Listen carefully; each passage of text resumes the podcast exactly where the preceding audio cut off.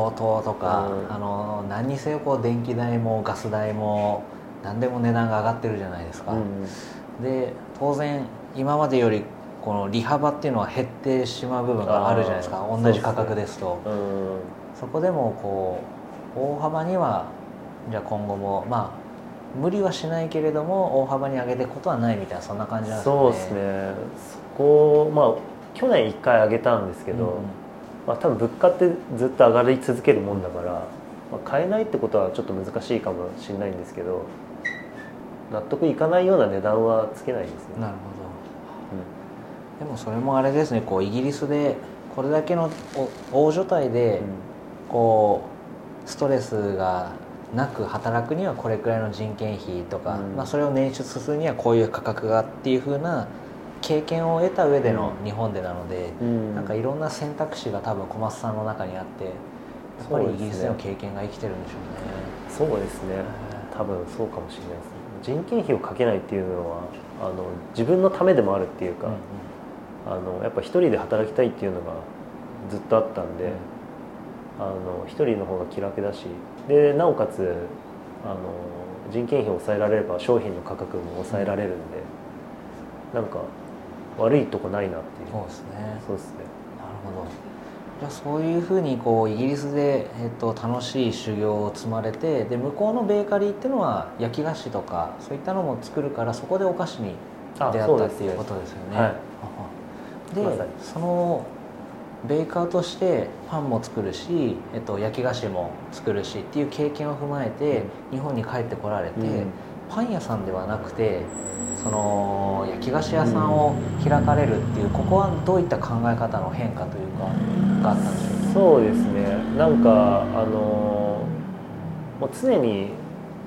僕は一人でやりたいっていうのがもうずっとテレビ局で働いてる時からあって、はい。で一人でやるにはどうしたらいいかっていうのをずっと考えててで、まあ、料理が好きだったんで、まあ、イタリアンか中華か和食かって考えて、まあ、ベーカリーかって考えて、まあ、一人でやるならパンだなっていう感じで考えててでいざそのまあ大きいパン屋に行った時に、ちょっと道間違えたなってちょっと思ったんですよ。あもう朝早くて、はい。もう6時出社だからもう5時起きとかで、で夜の6時までバンバカ焼いてプライベートがやっぱ第一なんですよね僕、はい。これやばいなっていうことで、でももうこの道来ちゃったからには戻れなくて、それはイギリス行く前のその大手で働いてる時に感じたってことですね。は いやばいとこ来ちゃったなって感じで。だからその頃からもうあのどうやって一人で働けるかっていうのをうんうんもうビジネスとしてどうなら成り立たせるかっていうのを常にもう頭で考えてて、でロンドン行ってパンであの店開いたらもう寝れないぞって思いながらっていう時にあの焼き菓子に出会ったんですよ。でその前にあのその僕が勤めてた店はサンドイッチも作ってたんで、サンドイッチならいけるかなとか、もう常に頭を巡らせてて一人で働くにはどうしたらいいかっていう。んでそのヘッドシェフがうちのチームに入った時にあの焼き菓子焼き菓子に出会ってあのこれならプライベートの時間を抑えながら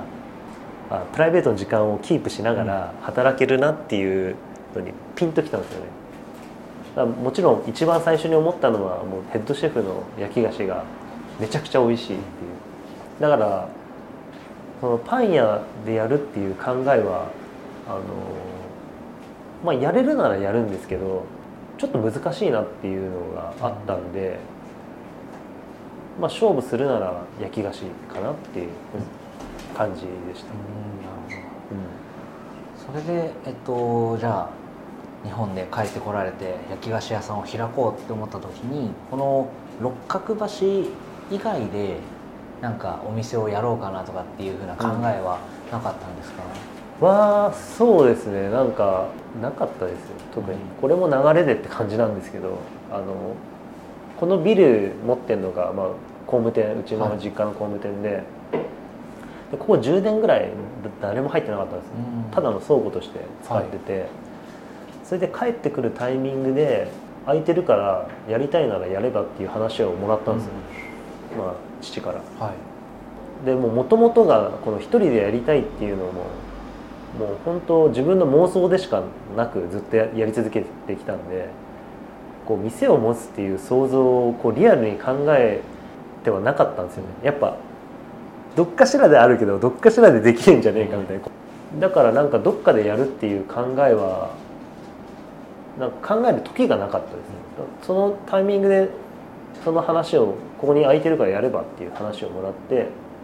じゃあやるかっていう感じで。なるほど。そうっすね。じゃあそのなんとなく地元帰ってうん六角橋でやりたいなぐらいだった時にそういったお話があってそうですね。まあ、たまたまここが空いてたって感じえです。まあ費用も抑えられるしやっぱはい身内ってことで、まあ、ちゃんとは出してはいるんですけど、でもこうやっぱり一人でやるにはちょっとまあサイズが大きい気もしますけど工房とまあ、当時オープン当初イートインも少しやられてたってことを考えるとちょうどいいサイズ感でって感じですかね。そうですね。だから自分でサイズ感っていうのが全く分かんなかったんですよ、まあ、おっしゃった通りなんか大きいっていうふうにも思わなかったしもしかしたら小さいのかなとか、なんかその日本で何もパン屋やったことなかったんで、はい。あのイイギリスがメインだったんでイギリスの時もうこれの多分10倍ぐらいあるところでやってたんですよ、だから本当にパン作れるのかも謎だったし、うん。もう分からないだらけでも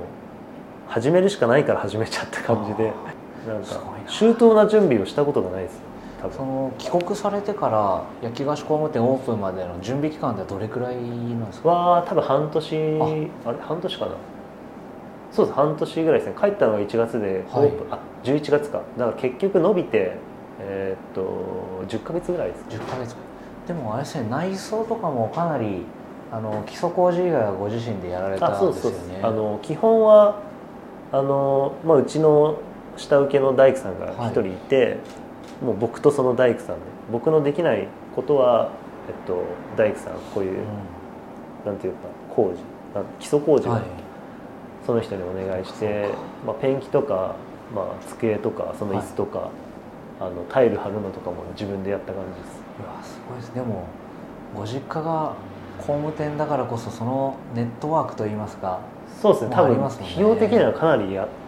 あの抑えられたと思います、はあはあ。で彼女があのデザインの仕事やってたんで、はい。あのインテリアしかりグラフィックとかあ全般のそういうデザイン会社に勤めてたんで、こういうあの壁とかも彼女のアイディアで,、うんうんうん。あので僕が手先となって日本、まあ、その時はまだあのイギリスかロシアにいたんで、はい。3D とかも作れるんでそれに合わせて僕が買いに行って大工と一緒に作ってへっていう感じでしたね。イギリスに行かれたタイミングでその海外に住みたいっていう目的があったじゃないですか、将来的にはあの2人で海外に住みたいとかこの焼き菓子工務店を海外でやりたいとかっていうような思いもあったりするんですか？いやーもうでも本当お話しした通りあのもう転がってるだだけなんで いやいやなんか自分でこう動かすって力は多分そんなないかもしれないですね、うん。あのただただ生きるって感じで、まあ、唯一言え言えるとしたら、まあ、2店舗目って言い方はあれですけどクロワッサン専門店をちょっと作りたいなって思いますよはい。クロワッサンの生地かなり可能性があってはいあの生地でデニッシュとか作れるし、うん。ロンドンにいた時はその上に、まあ、ちょっとクロワッサンはこうロールするだけなんですけど、まあ、ちょっと折り方変えればいろんなものになんかアプリコットのデニッシュとかいろんなものチェリーのデニッシュとかができてそういうのをなんかイートインでしたいなっていううん。のがもう感覚的に将来一人ではい。店持ちたいなっていう感覚なにすごい似てて、そういう店出したいなっていうのがあります。ね、ああいいですね。まあ、ただそのために仕事をいっぱい今以上にやるっていう気持ちはないです。ああなるほど。は いだから多分その時が来ればやるんだろうなっていうはいはい感じです。なるほどなるほど。じゃああれなんですね。こう奥様ともまあ奥様は今日本に来られましたけれども、いつかは2人でロンドンに戻ろうとかそういったことは今は特に考えていなくてやりたいことといったらそういったクロワッサン今お店で出されてますけれどもそうですねそれの専門店というかその生地を使ったお店みたいなのをやってみたいなと思いますね。そうですね、まあ、明言はできないですけど、あのありますね気持ちは、そのクロワッサンあのもともと日本でお好きででこれこそお店の個性を出しやすいっていうのもあってでイギリスでもやはり素晴らしいクロワッサンに出会ったから今やられてるんですか？そうですね。もうこれはもう完全なる運なんですけど、はい。その立ち上げに関わって、まあ、僕より後にヘッドシェフを、まあ、見つけないといけないってことでヘッドシェフを採用した、まあ、方がいるんですけどあの半ば、まあ、僕はゴントランのクロワッサンに憧れててその層が綺麗なクロワッサンにもう出会えないだろうなって思ってたんですけどその方があのクロワッサンの開発をしてる時に、まあ、初めてクロワッサンを作ったらもうその層が見えるまさに僕が欲しかったクロワッサンでやったって感じですね、それでその人のクロワッサンが一番美味しいですかね多分、うん。なるほど。でそこからその技術をしっかり学んでそうですね。今日本でやられてるってことなんですね。でその焼き菓子工務店のお話も少しお聞きしたくて先ほど価格のお話聞かせていただきましたけれどもそのクロワッサンも含めて基本的にこう定番商品が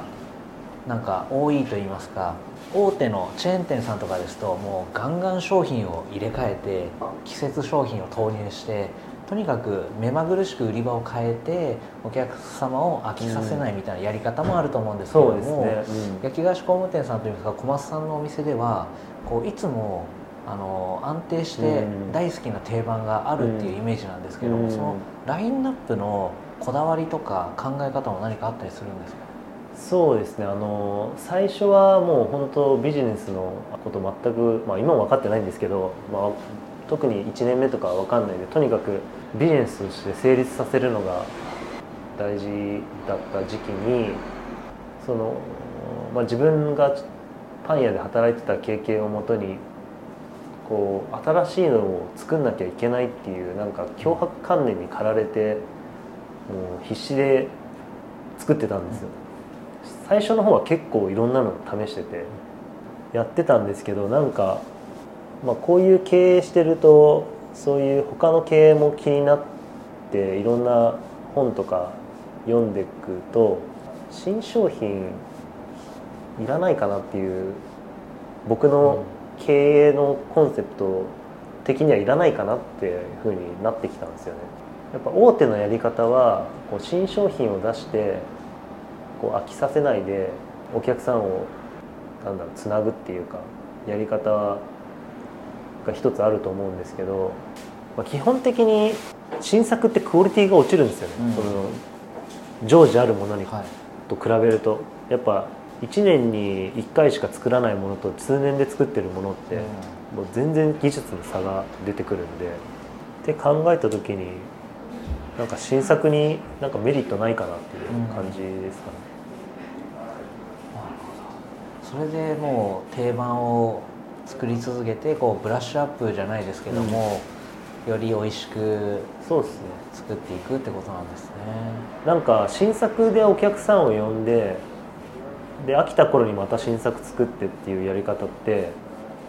なんかお客さんがいるって言えない気がするんですよね、うんただ楽しむだけに来てて